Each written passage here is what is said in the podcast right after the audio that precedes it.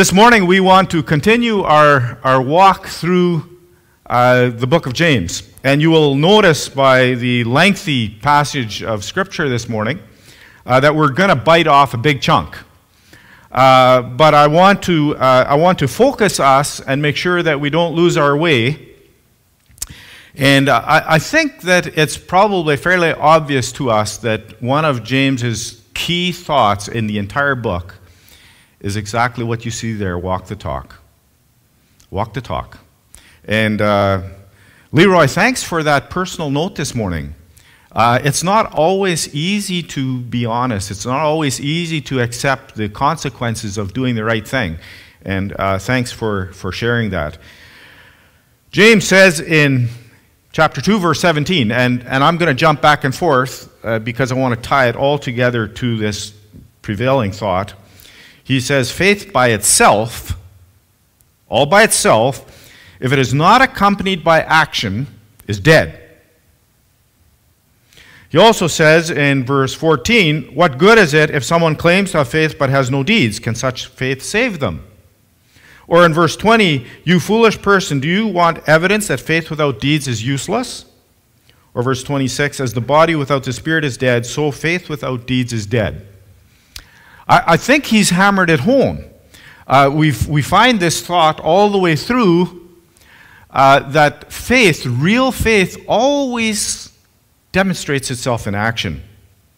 And according to this text, faith by itself, by itself, what he means here, he says it right away, if it is not accompanied by action. Um, that's the same thing. If it's by itself, it's not accompanied by action, then of course he says it's dead. So true faith always produces works, produces something, it produces fruit.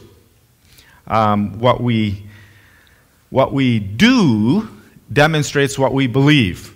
So, for instance, to pick on Leroy this morning a bit, and he'll talk to me later if this wasn't right, but what he did in owning up to a mistake, even though it cost him, reflected what he believed. He believes that it's important to be honest. Otherwise, he wouldn't have done that. Uh, we're preaching together this morning, Leroy.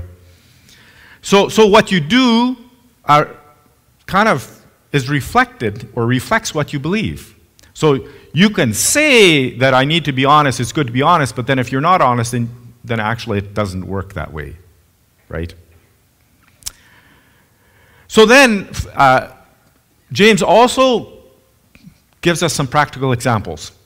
And I'm, I'm going to give you some, and you can think of others. Uh, 1 verse 19, the start of our text this morning, he says, So be what? Be quick to listen, slow to speak, and slow to become angry. So there's some practical advice. There's some practical advice. We are to be quick to listen. He starts off with that. Slow to speak, slow to become angry. I don't know which one of those is more difficult for you. I think they're all a challenge at times. They're all a challenge at times. And, and he gives us the reason. He says, because it doesn't produce God's righteousness. And he's talking about anger in that particular case. Now, right now, everybody wants to be heard. Uh, look at social media. I mean, everybody wants to be heard. And yet, James says that we should be quick to listen, slow to speak, and slow to get riled up. There are a lot of people on edge right now. Yep. Uh, there's what we call COVID fatigue. That term wouldn't have made any sense two years ago. Um, WhatsApp wouldn't have made much sense a few years ago either. We've got polarization of opinions. I don't need to explain that to you this morning either. Uh, there's people on one end of the extreme and on the other end of the extreme and everywhere in the middle. And I'm not going to tell you where you need to be on that continuum, but I'm going to tell you this morning that this quick to listen, slow to speak, and slow to anger probably plays into it no matter where you are. And, and you already know me, and you know that my feeling about evangelism or sharing your faith is that you have to respect the free will that God has given your fellow image bearer. So it's an invitation into a dialogue, not a browbeating someone to believe what you believe. If that's true, then that holds true also in terms of our political opinions, it holds true on our pandemic opinions. We have to we should, as believers, respect the other person. And I might just say, I respectfully disagree with you, but I need to do that respectfully. Un- unless you're speaking for God. And on that note, I think we should be slow to assume the mantle of righteous indignation. You know what that is, right? Righteous indignation. Because you might say, well, Jesus got angry, he cleared the temple. Uh, he was God. You see, when you and I assume the mantle of righteous indignation, then we are claiming to speak for God. And I think we want to be awfully careful about doing that too quickly.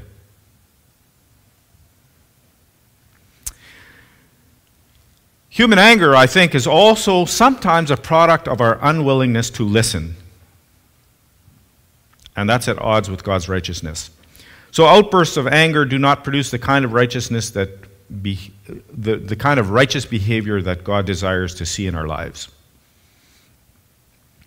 Well, he goes on in verse 21 to say, get rid of. So, quick to listen, slow to speak, slow to get angry. He goes on. This is, this is all practical advice about what faith actually looks like when it's lived out. And he says, Get rid of all moral filth and evil that is so prevalent. So turn away from, reject, avoid.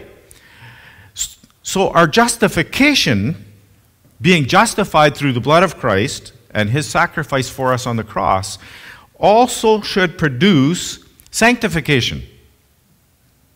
That's, that's that process of becoming more like Christ.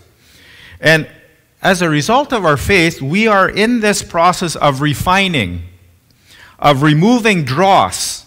Now, now, probably most of you don't work at a refinery, but apparently the process of purifying silver is that you, you keep heating it and the dross goes to the surface, you ladle it off, and you do it again and you do it again until you can see your reflection in the silver. It's that pure. And so, what I think is that God wants to purify us to the point that the reflection of Christ can be seen in us. His reflection in us. That purification process. And we could go back to a previous Sunday where we talked about trials and the purpose of trials. Sometimes those are important for that work.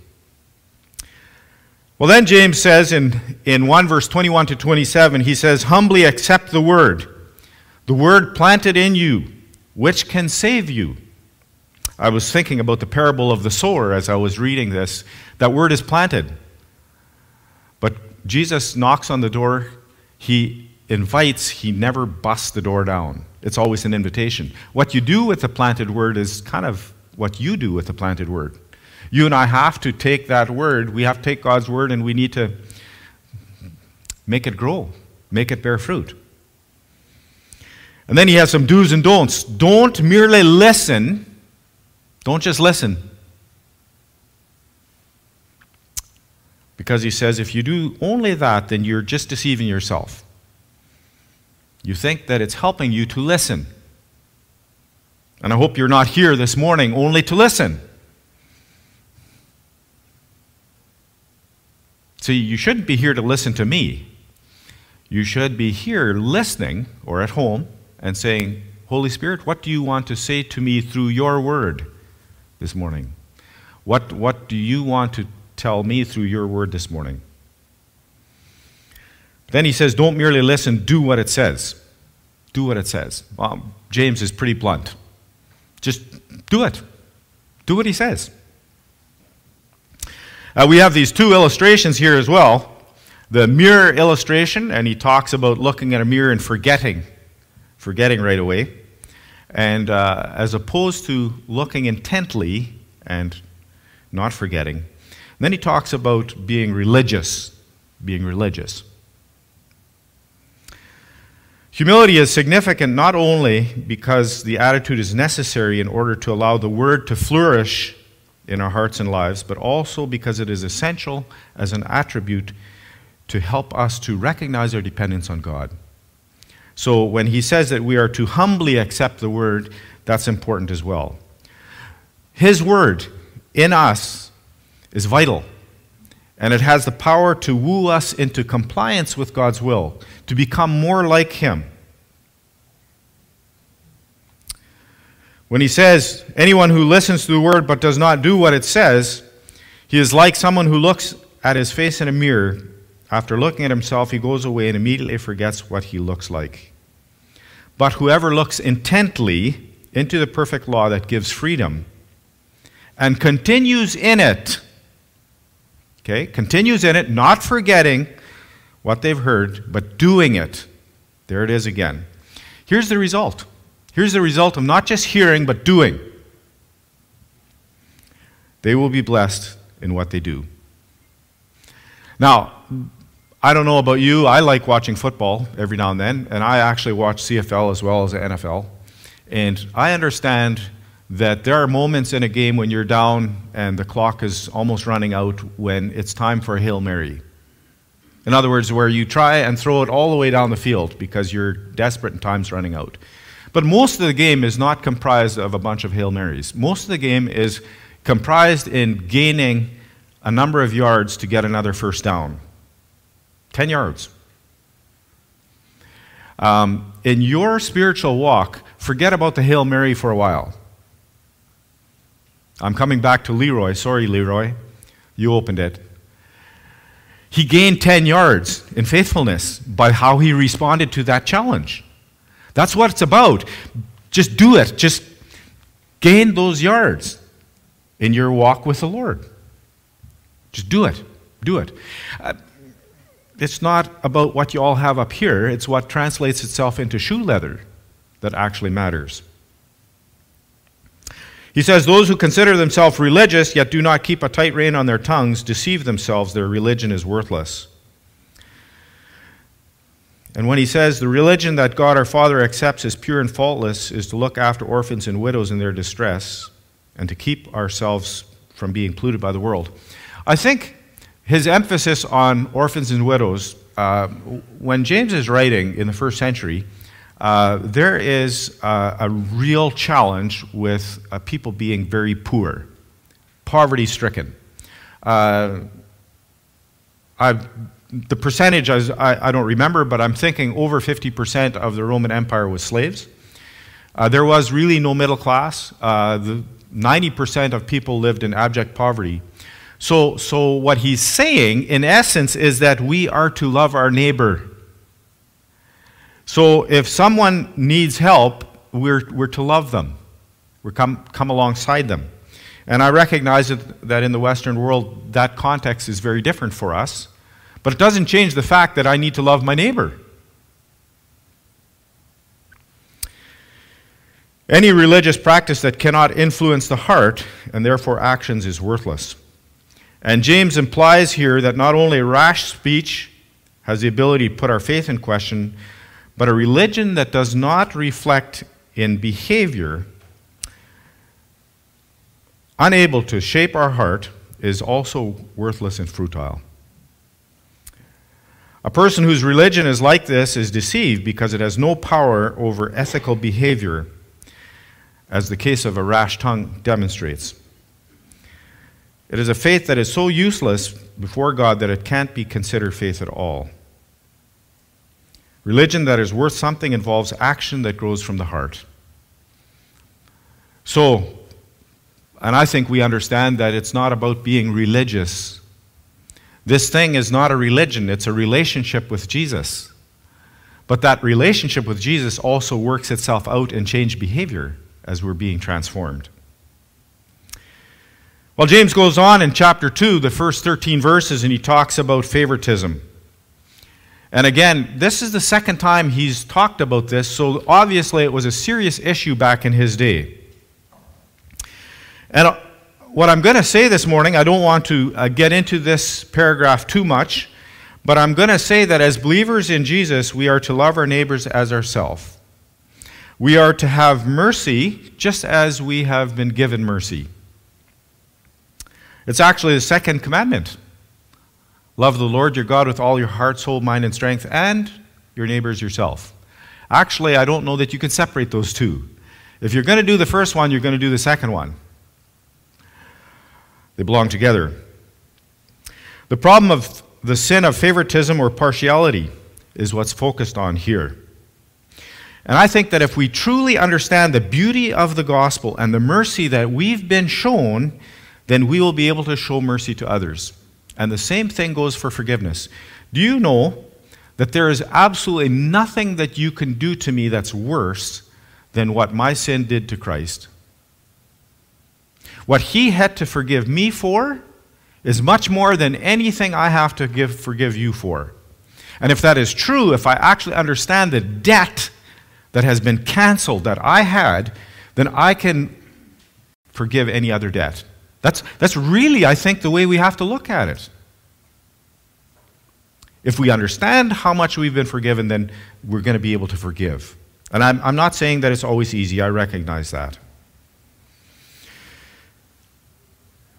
James goes on to give us more examples, and now he's not giving uh, these kind of examples, now he's identifying uh, people or groups. He talks about demons, he talks about Abraham, and he talks about Rahab. And, and I, I've identified it as the demons have dead faith.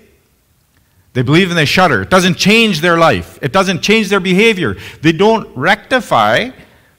They believe, but their response is shuddering. It's not faithfulness, it's not changing behavior. And Abraham has dynamic faith. You remember in Genesis chapter 12, he was called to leave every single thread of hope for survival, leave it behind and just trust God. I don't know if you've ever gone bungee jumping, but that's spiritual bungee jumping. That's, that's trust. And he did it. And then God gives him a son, and you know the story. He asks his son, him to sacrifice Isaac, which he was testing his faith, which he didn't have him follow through on. Abraham had dynamic faith, and Hebrews talks about his faith, how he lived it out. He demonstrated what he believed by what he did.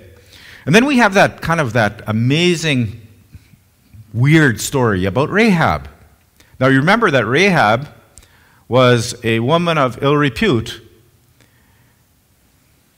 in Jericho. And she hid the spies, protected their lives, and then let them out so that they could escape. And, and if you read the begats in Matthew chapter 1, you'll find that Rahab is in the list, in the genealogy list of Jesus Christ. See, God identifies faith. And there she is. There she is. 2 Corinthians 13:5 says, "Examine yourself to see whether you are in the faith. Test yourself. Do, do you not realize that Christ Jesus is in you? Unless, of course, you fail the test." So, I think you've heard me say this morning that faith that consists of only mental assent to a doctrinal statement but has no outward expression in life is not the kind of faith that saves. That's not what we're looking for. If you were accused of being a Christian, would there be enough evidence to convict you? That's a great question.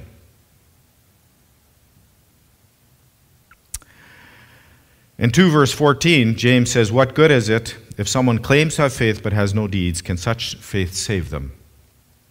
Or 2 verse 20, You foolish person, do you want evidence that faith without deeds is dead? Or 2 verse 26, as the body without the spirit is dead, so faith without deeds is dead. So, is a profession worth anything if it is not backed up by works? No. Can authentic faith find expression in a confession of right doctrine only? No. Can authentic faith be expressed merely as a sentiment that never reaches the point of action? No. Is it by necessity a faith that goes beyond these to include practical action? I think so. We're not saved by works. That's not what you're hearing me say this morning. We are not saved by works. You and I cannot buy it, we cannot earn it. We receive this free gift of salvation as a free gift. We receive it without earning it or buying it or doing anything to be worthy of it. None of us can actually be worthy of it. But as we receive it, understanding it, it also impacts our lives and it produces works of righteousness. It becomes action. So James says that faith without deeds is dead. It fails to accomplish the aim of true faith. if it does not have deeds. I think the contrast here is not so much between faith and deeds, although that stands in the background. It's between dead, useless faith and living faith. And according to James, faith alone without works is as dead as a body without breath. Deeds are not something extra to be added to faith, they are a necessary part, an outworking of faith. They're an outcome of faith. Without deeds, faith is not really true faith. It is only a shadow, an impostor of true faith. True faith always changes the heart, resulting in acts of mercy and compassion. You see, faith has a purpose, and that purpose is for the word to grow in us until we reach, reach maturity and completeness, as James said in chapter 1.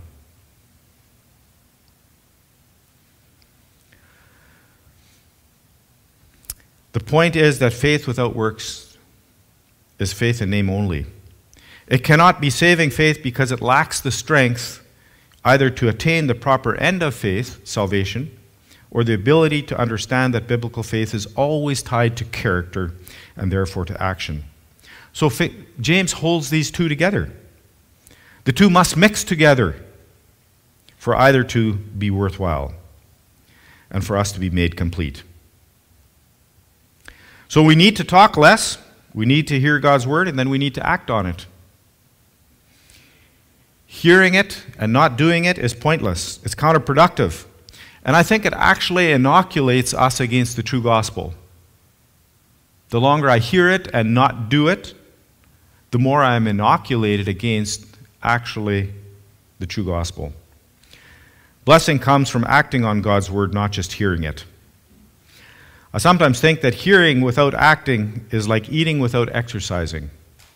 And you're probably going to accuse me of some of that this morning. It produces lethargy, or what we could call spiritual obesity. That's the nice thing about discipleship. Discipleship happens in the trenches as we live out our faith and we're actively involved.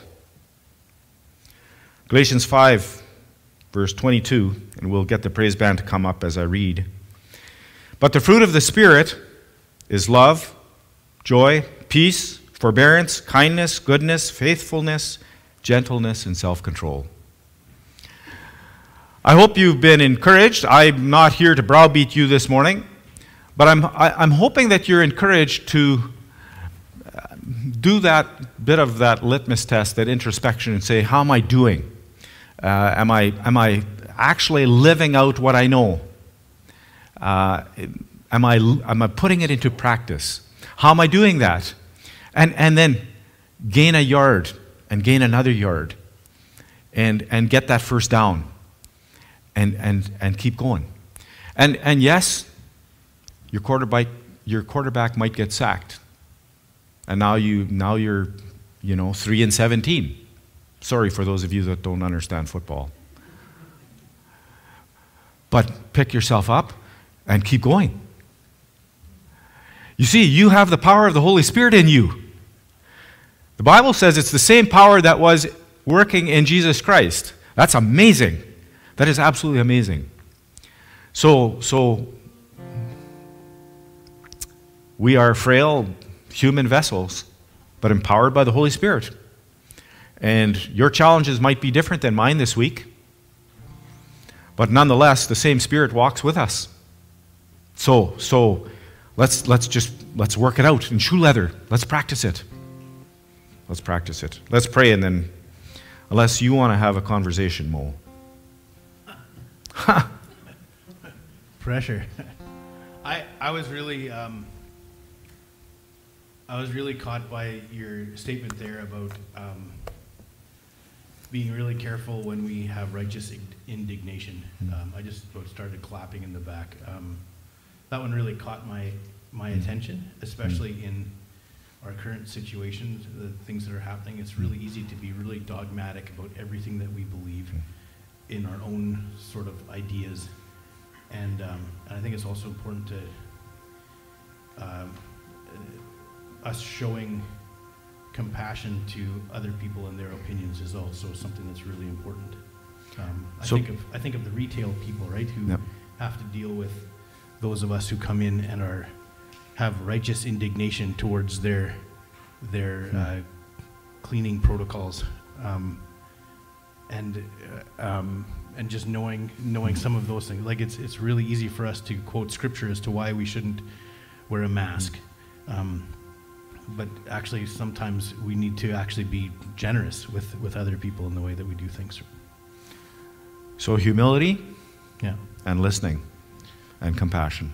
Well, and thanks for introducing humility. In two weeks, I think I get to speak about uh, humility with uh, from James chapter four, and so uh, Perfect. Thanks, thanks for introducing that. Yeah, you know, it all bleeds across. Yeah, uh, James will talk later about the tongue. It all kind of bleeds across. And uh, I'm so thankful that he's so practical. Yeah. Um, so we, we've got work to do. And uh, let, let's pray. Heavenly Father, thank you for your word. Thank you for inspiring James as he uh, shares with us uh, some really practical ideas about how to put our faith into action. And I know that the devil is prowling around trying to bring us down, and he will do that this week. But we have the power of the Holy Spirit living in us. And so we want to move forward in faith, in hope, in peace, and also with the joy that you give us. Thank you, and we pray this in Jesus' name. Amen.